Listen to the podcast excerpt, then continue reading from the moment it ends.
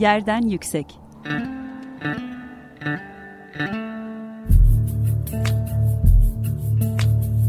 Kentin kent aşırı gündemi.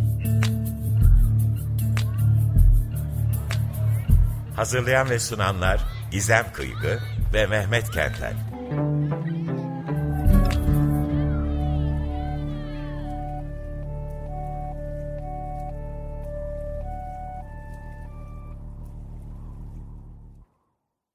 Herkese merhaba. 95 Açık Radyo burası. Yerden Yüksek programını dinliyorsunuz. Ben Gizem Kıygı. Kent aşırı sohbetler gerçekleştirdiğimiz Yerden Yüksek'te kentlerde yaşanan eşitsizlikleri, toplumsal adaletin mekansal tezahürlerini, dönüşen dünyada değişen kentsel alışkanlıklarımızı konuşmaya çalışıyoruz.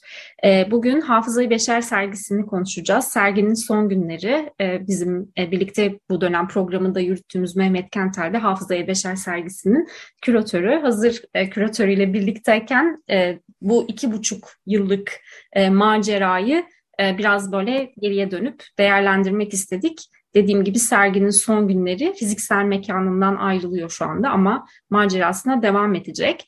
E, Hafızayı Beşer e, el yazmaları koleksiyonundan oluşturulmuş bir e, sergi ama e, bir el yazmalarını e, birçok yerde aslında el yazmaları koleksiyonunun sergilendiği sergiler e, görüyoruz. Hatta bunlar e, düzenli olarak, kalıcı olarak e, sergi mekanlarında da bazı sergi mekanlarında, kent müzelerinde de yer veriliyor. Ama Hafızayı Beşer'in farklı bir okuma kurgusu var. Mekanla da e, aslında İstanbul'un e, okuma kültürüyle ve e, okuma kültürünün kentle kurduğu ilişkiyle de farklı bir e, ilişkisi var. Bugün bu ilişkiyi biraz daha değerlendireceğiz Mehmet'le. Merhaba Mehmet, hoş geldin tekrar. merhaba Gizem, hoş bulduk tekrar. Ee, herkese de merhaba. E, geçtiğimiz programda Hafızayı Beşer'e çok vaktimiz kalmamıştı. Ee, böyle bir son günlerinde de e, hemen e, değerlendirelim istedik Mehmet'te. evet. Aslında geçtiğimiz programda sanırım Hafıza Beşer'in son günleri olduğunun da ben e, farkında değildim. Bu biraz son dakika kararı oldu.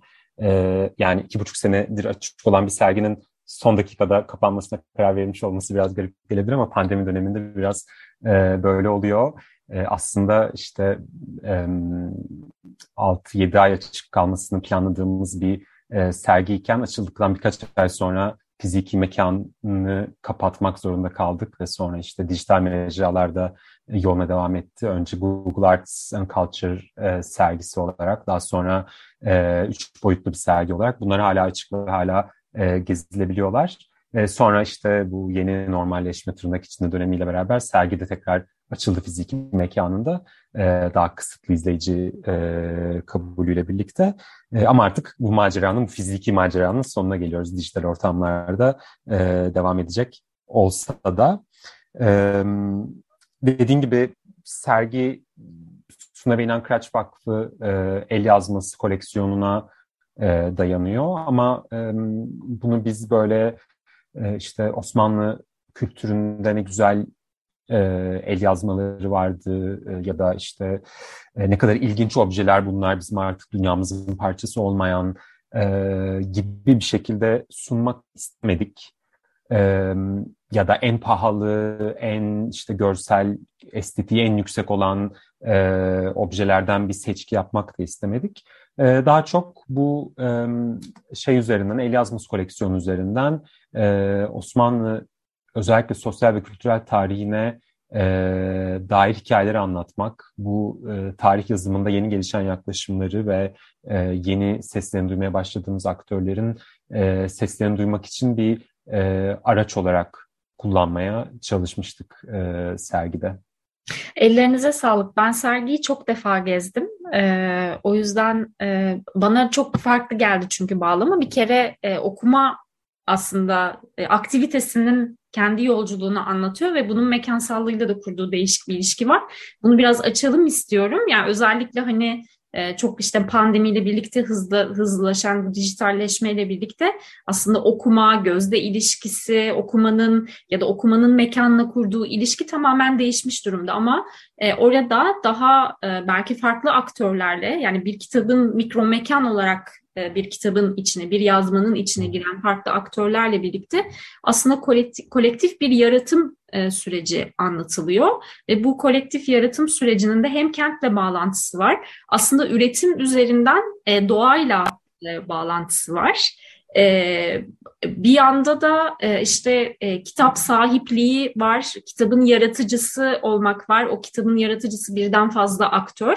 Biraz böyle o aktörleri derlerken aslında bu işte müellifliğin dışına çıkaran bir anlatıyı kurmayı e, nasıl e, başardınız ve hangi bileşenler e, orada dikkatini çekmişti Mehmet? Hı hı. Yani aslında bu benim için bir kişisel ihtiyaçtan da kaynaklı oldu bu yaklaşım. Ben bir 19. yüzyıl tarihçisiyim ve el yazması benim çok aşina olduğum bir doküman tipi değildi bu sergi için çalışmaya başlayana kadar. Dolayısıyla o el yazmalarını, koleksiyondaki el yazmalarını incelemeye başladığımızda ve işte onların onların hakkındaki literatürü elden geçirmeye başladığımızda şöyle bir ihtiyaç duydum. Ben şu an neye bakıyorum? Yani metni okuyorum, işte e, konusunu anlıyorum, e, bir bağlama oturtmaya çalışıyorum vesaire ama bu fiziki materyal işte dediğin gibi bir mikro mekan olarak neyden oluşuyor? Bunun grafik kompozisyonunda neler var? Kimlerin, hangi aktörlerin izini görebiliyorum ben bu tipik bir el yazması sayfasını e, açtığımda, e, ona baktığımda. Bu soru aslında serginin özellikle ilk bölümünü şekillendirdi ve bunun üzerinden e, hakikaten işte e, bir el yazmasına baktığımızda kimlerin izini görürüz? e, yazının tırnak içinde e, fikri mülkiyet sahibi dışında ki bu çok sorunlu bir kavram tabii özellikle erken modern e, kültürde, erken modern yazma ve okuma kültüründe, el yazması kültüründe bu çok çok sorunlu bir kavram. E, ama yani işte yine tırnak içinde yazarın dışında kimler var?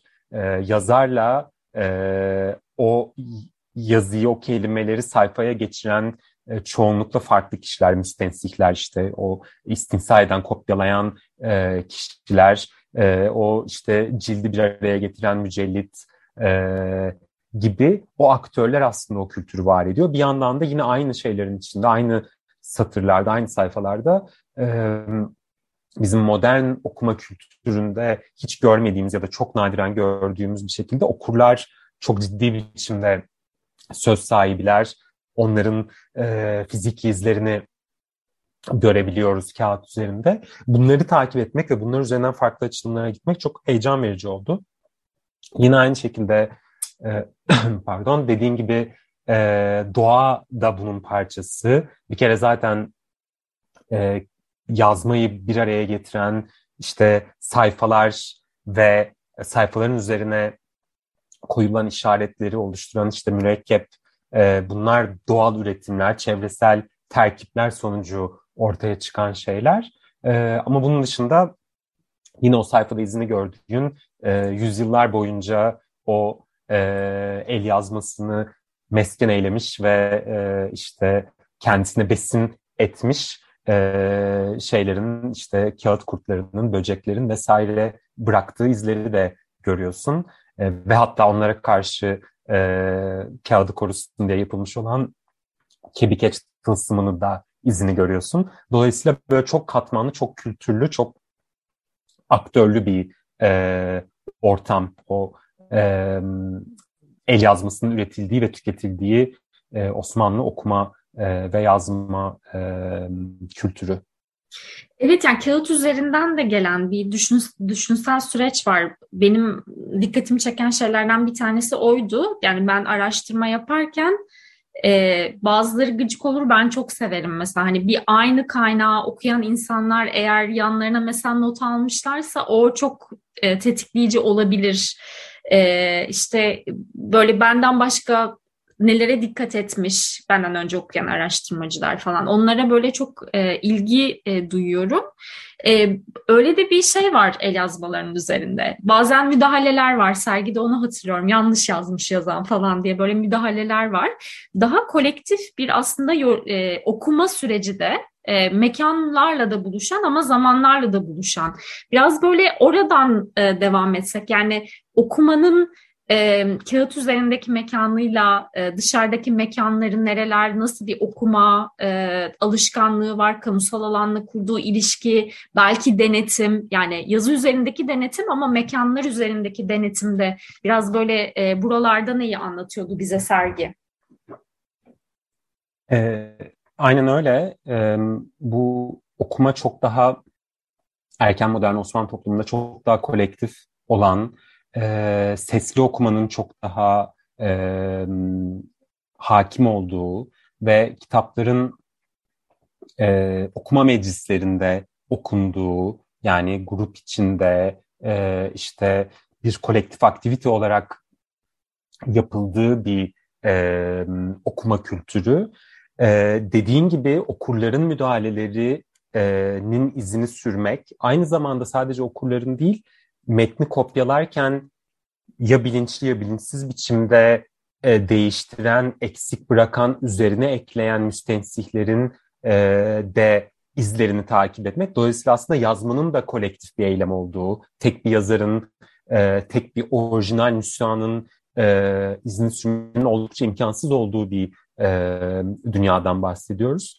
Bunların fiziki mekanlarda da karşılığı var tabii ki. Sergi bunlara da değiniyor. İşte kahvehanelerde e, sesli biçimde okunan e, İskendername'lere değiniyor örneğin. E, ya da okuma kültürüyle e, özür dilerim sözlü kültürle yazılı kültürler arasındaki e, işte transferlere yine kent mekanı içinde hikaye anlatıcılığı üzerinden şekillenen örneğin e, yine İskendername örneğini verirsek e, bütün Akdeniz Havzası'nda e, anlatıla gelen İskender, Büyük İskender destanlarının e, değişerek Türkçe'de yazılı dile geçmesi ve daha sonra e, sözlü kültürde bunun yeniden dönüşmesi ve 19. yüzyılda bu şekilde kaydedilmesi gibi.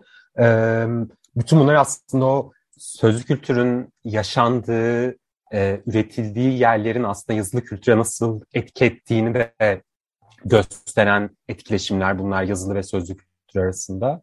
E, yine kütüphanelerden bahsediyoruz. Burada çok sevgili ve rahmetli e, Yavuz Sezer'in çalışması bizim için çok e, önemli bir ilham kaynağı 18. yüzyıl kütüphaneleri, e, kütüphane mimarisi üzerine çok önemli bir doktora tezi e, yazmış ve çok erken yaşta Covid'den kaybettiğimiz e, Yavuz Sezer'in çalışmasından hareketle e, okuma mekanlarının nasıl formalleştiği 18. yüzyılda bunun okuma kültüründe nasıl dönüştürdüğü e, ve sessiz okumanın nasıl işte yaygınlaşmaya başladığını anlattığımız kısa bir kısım vardı kahvehaneler, bedestenler, camiler, e, bütün bunlar o e, okumanın ve yazmanın e, yaşandığı e, farklı Osmanlı mekanları ve bu halleriyle de e, sergide kendilerine yer buluyorlar. Aynı şekilde sergi bu genel okuma ve yazma kültürünü ele aldıktan sonra daha sonra tematik olarak da e, yani metinlerin içinde bulduğumuz hikayeler üzerinden de Osmanlı tarihinin ve Osmanlı tarihindeki mekanların farklı izlerini sürüyor. İşte tütün kullanımı, kahve kullanımı bunun e, Osmanlı dünyasında yarattığı e, sorunlar, heyecanlar ve zevkler ve bunların denetlenme, bastırılma e, çabaları e, sergide kendine yer buluyor. O hayatın sıradanlığı ve o sıradanlığı aşmak için farklı yollar deneyen Osmanlıların e, çabalarını ele alıyoruz. Ya da bambaşka bir mekan olan tarlalardan notlar buluyoruz bir yazmanın içinde ve işte bir e, bir Anadolu coğrafyasının bir yerinde e, 1600'lerin sonlarında ki buğday e, kıtlığı, buğday buğdayın ne kadar e, kötü bir hasat verdiği ne dair bir yazmanın kenarında notlar e, buluyoruz bu koleksiyonun içindeki yazmalarda. Dolayısıyla o da bize başka mekanların, başka coğrafyaların seslerini e, kent kültüründe toplanmış bu yazmaların e, arasına sıkıştırıyor. Dolayısıyla böyle e, farklı soruları ve marjinal notların peşine düştüğünüzde aslında e, bu tarihin çok farklı taraflarını, çok farklı aktörlerini e, ve farklı mekanlarını e, görme fırsatımız oluyor. Tabii çok tetikleyici gerçekten yani bu açıdan düşündüğünde hani üretenler kim, e, okuma kültürünün e, üreticileri kim, hani okuma kültürünün içinde okuyanlar kim, yazılan diller hangi diller yani el yazmaları işte bir Osmanlıca diye dediğimiz bir amalgam bir kelime var. E, ama o Osmanlıca e, Türkçe mi yoksa içinde başka dillerde var mı? O bir alfabe mi? O alfabeyle başka dillerde yaratılan şeyler var mı? Ya da mesela bu bahsettiğin e, mekanlar, kahvehaneler, e, işte e, cami avluları vesaire hani bunlar mesela toplumsal cinsiyet bağlamıyla okunduğunda bambaşka e, aslında okumalar e, çıkabilecek e, aslında soruları tetikliyor. Bence e, okuma e, kültürüne hani mekansal bağlamda da bu anlamda bakılabilecek çok ciddi soru işaretleri koyan belki virgüller koyan e, bir sergi oldu. Ben e, çevresindeki tartışmaların devam edeceğini düşünüyorum. Ama bir yandan da şey çok zor Mehmet yani hani e, bu kadar e, yani hem bir işte bir koleksiyonerlik aslında nesnesi ola gelen e, belki de bugüne kadar bir e, nesneyi e, bu kadar açıp hem içindeki yani yazının kendi barındırdığı bilgilerle e, değerlendirmek, belki onu okumak e, hem de işte o bilgilerin mekansal bağlamını, üretim bağlamını, kültür bağlamını kurabilmek aslında bu çok ciddi kendi içinde serginin üretiminde kolektif bir çaba gerektiriyor. Biraz böyle şeye de değinmek istiyorum. Yani kimler e, de birlikte hazırladınız e, bu sergiyi? E, Yavuz'dan bahsettik ama e, farklı paydaşları olduğunu da biliyorum. Biraz onları da analım istedik programdan önce. İstersen bir isimlerini geçirelim.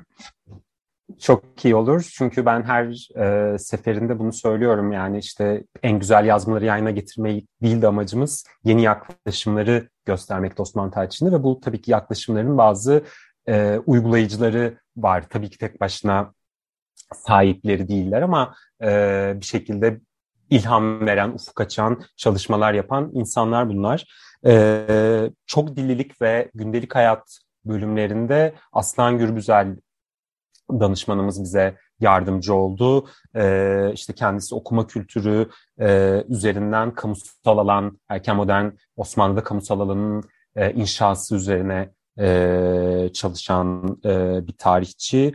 E, şifa kültürü bölümünde Akif Yerlioğlu e, bize yardımcı oldu. E, o da sadece e, şifa kültürünü, tıp tarihini böyle e, lineer bir şekilde ele almıyor ve hekimlerin e, kent mekanında e, sosyal hayattaki varlıkları üzerinden de e, çalışan birisi. E, Osmanlı yazılında aşk ve cinsellik e, bölümünde e, benim de hocam olmuş Selim Kuru'dan e, e, destek aldık, danışmanlık aldık. E, kendisinin birçok farklı ilgi alanı var ama e, Osmanlı edebiyatında e, cinsellik, işte toplumsal cinsiyet e, inşası ve bunların mekansal tezahürleri üzerine e, çok çalışan birisi. En son İstanbul, erken modern İstanbul'u bir erkeklerin şehri olarak ele aldığı mesela çok e, önemli ve e, heyecan verici bir e, makale yazdı. E, Sıralanın peşinde bölümümüz e, şeyde Osmanlı'da tarihin ve zamanın bilgisi üzerine bir karma bir bölüm. Ee, onun altındaki tasavvuf e, kısmını Bahatanman'la birlikte hazırladık. E, kendisi bir mimarlık tarihçisi ve tasavvuf kültürünün e, mimaride ve sanatta Osmanlı görsel dünyasında nasıl maddeleştiğini çalışan e, birisi. Yine bu bölüme Aslı Niyazioğlu destek verdi. O da hayal gücünün e, İstanbul'un, erken modern İstanbul'un inşasındaki rolü üzerine e, çalışan bir tarihçi. Ve en önemlisi yani bu bizim işte mekansal odamız açısından önemlisi de Yazılan İstanbul e, bölümü. E, o bölüm İstanbul'un sadece bu e, şeylerin, yazmaların üretildiği, tüketildiği bir mekan değil. Aynı zamanda yazmalara tema, konu olarak damga vurmuş e, bir malzeme olarak önemini göstermeye çalışıyor. E, bu konuda e, benim e, doktoradan bölüm arkadaşım e, şimdi artık Penn Üniversitesi'nde hoca olan Oscar Aguirre Manduano'nun e, çalışmaları ilham verdi. E, o şeyi anlatıyor. E, İstanbul'un bir Osmanlı mekanı olması sadece işte mimarlarının, banilerinin, e, sultanların e, yatırımlarının ya da kararlarının sonucu değil, aynı zamanda edebiyatçılarının, e, şairlerinin, yazarlarının e, büyük emeğiyle olan bir şey e, olması e, ve bunun da böyle e, mücadeleli, işte kavgalı bir süreç sonucunda Bursa ile Edirne ile kavga halinde onlarla yarışarak e, ortaya çıkan bir e, süreç olması, sonlanan bir süreç olması. E, onu o, önemsiyorum bu yaklaşımı. E, kendiliğinden olmadı yani İstanbul bu yazın dünyasının başkenti. E, yine bu bölümde e, Kadir Has Üniversitesi İstanbul Çalışmaları Merkezi'nden Murat Güvenç, Murat Tülek ve Ayşenur Aktal'ın e, Bostancıbaşı defterleri üzerine yaptığı bir çalışmayı modifiye ettik sergi için e, ve işte kentin e, sahillerinin 19. yüzyıl başında mesleklerini, e, dillerini, e, etnisitelerini e, haritalandırdık e, onların e, veri seti üzerinden.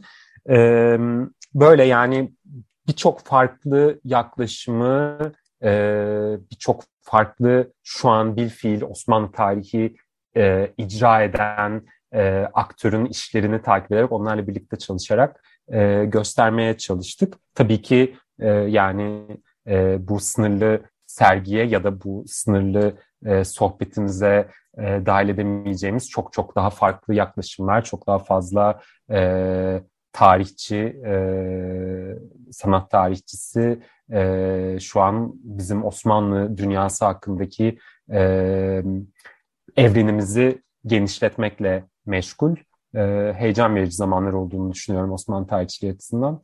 E, Hafıza-i Beşer'de buna dair e, ufak bir e, işte şey yapmış oluyor diye e, düşünüyorum. Bunun işaretini biraz olsun veriyor diye düşünüyorum. Kesinlikle öyle. Ee, İstanbul Araştırmaları Enstitüsü'nde e, görülebiliyor sergi. E, son günleri dinleyicilerimize kaçırmayın e, diye böyle ısrarla e, önerelim. E, 28 Mayıs'a kadar. 28 Mayıs'a kadar. Bir de ek programlar da oldu. Bu üreticilerin e, bu sergiye katkı koyan isimlerle birlikte düzenlediğiniz konuşmalar da oldu. Onlara da sanıyorum e, e, YouTube kanalı üzerinden e, erişilebiliyor. E, belki derinleştirmek isteyen e, dinleyicilerimiz e, oraya da göz atabilirler. Ben e, şeyi çok merak ediyorum Mehmet. Hazırlıksız soru geldim sana. Ya böyle bir e, belgelere bakarken ya da bu sergiyle ilgili okumalar yaparken de olabilir. Böyle en şaşırdığım ya falan diye böyle bir çok e, ne bileyim seni etkileyen, tetikleyen e, bir şey gözüne ne çarptı hazırlarken? Böyle bir her sergide bir şey olur ya bir küçük böyle e, kalbinin kaldığı bir yer. Öyle bir yer var mı araştırırken seni şaşırtan ve yüzünü güldüren? Ya aslında çok var. Kendi işte çevresel tarih, çevre tarihi ilgi alanım sebebiyle bu şey örtüşmesinin çok ilginç olduğunu düşünüyorum. Sayfayı kemiren e, kağıt kurdunun bıraktığı izin, e, onu korumak, kağıdı korumak için e, yapılmış kebikeçle, kebikeç tılsımıyla yan yana e, aynı maddede, aynı e, yaprağın üzerinde kalmış olması e, gibi detayları hem çok ilginç hem de çok manidar e, buluyorum. E, YouTube konuşmalarından bahsettin aslında iyi oldu. İsmini zikretmediğim bir kişiyi daha zikredeyim. Ethem Eldem'in e, İskendername üzerine yaptığı e, çalışma e, ya aslında gönderme yapıyordum e, İskendername hikayesinden bahsederken. O da bence çok ilginç bir hikaye. işte Türkçe'ye geçirilen İskendername hikayesinin nasıl dönüştüğünü ve e, farklı kültürler arasında hem diller hem de sözlü yazılı kültürler arasında nasıl etkileşimlerle de, değiştiğini e, anlatan o hikayeyi de çok heyecan verici buluyorum. E, Aslan'ın, e, Aslan Gürbüzel'in e, bu çok dillilik bölümünde altını çizdiği Türkçenin e, bu imparatorluğun işte Osmanlı Türkçesinin imparatorluğun e, üst düzey dillerinden biri haline gelme mücadelesini ve bunun nasıl e, say, el yazması sayfalarında gerçekleştiğini, Arapçaya ve Farsçaya karşı nasıl bir böyle katmanlı ve e, lineer olmayan bir mücadele, müzakere e, sürecinin parçası olduğunu anlattığı hikayeler çok hoşuma gidiyor. E, ve şey benzerlikleri örneğin e, Dante'nin İtalyancayı e, böyle Latince'ye karşı şey yaparken e, ittirmeye çalışırken benzer bir şekilde Osmanlı e, yazarlarının da e, en azından bir kısmının Osmanlıcayı, Osmanlıca, Osmanlı Türkçesini benzer bir şekilde e, altını çizmeye, güçlendirmeye, onun prestijini yükseltmeye çabaları. E, bütün yani çok fazla hikaye var. E, eğer bir sonda şeyim varsa şu aklıma geldi, o çok ilginçti. E, çok eski bir Baki Divanı var koleksiyonda. E, ve işte biliyoruz yani Baki e, Osmanlı Edebiyatı'nın en böyle şey figürlerinden biri, tanrısal figürlerinden biri ve çok eski bir yazma olması o yazmayı çok değerli kılıyor. İşte mümkün o yani en orijinal şeylerden biri, divanlarından biri Baki'nin. E, ilk sayfasında e, bir okurun böyle yazdığı şey notu var. E, Basur'a karşı bir çare notu var. Böyle şakacı bir şekilde yazdığı. E, o da çok güzel bir şey bence çünkü aslında işte bir baki okurunun hayatında bambaşka dertler olduğunu ve bunu şakacı bir şekilde kağıda e, not ettiğini gösteriyor ve aslında işte bu e, tarihini yazmaya çalıştığımız insanların iki boyutlu değil çok boyutlu olduğunu gösteren hoş ve e, eğlenceli bir örnek diye düşünüyorum. Peki, çok teşekkürler Mehmet. E, Hafızayı Beşer'i bize e, yeniden aktardığın için. E, programımızın böylelikle sonuna gelmiş olduk. 15 gün sonra yeniden görüşmek üzere diyoruz dinleyicilerimize. Hoşçakalın. Hoşçakalın. Teşekkürler Gizem.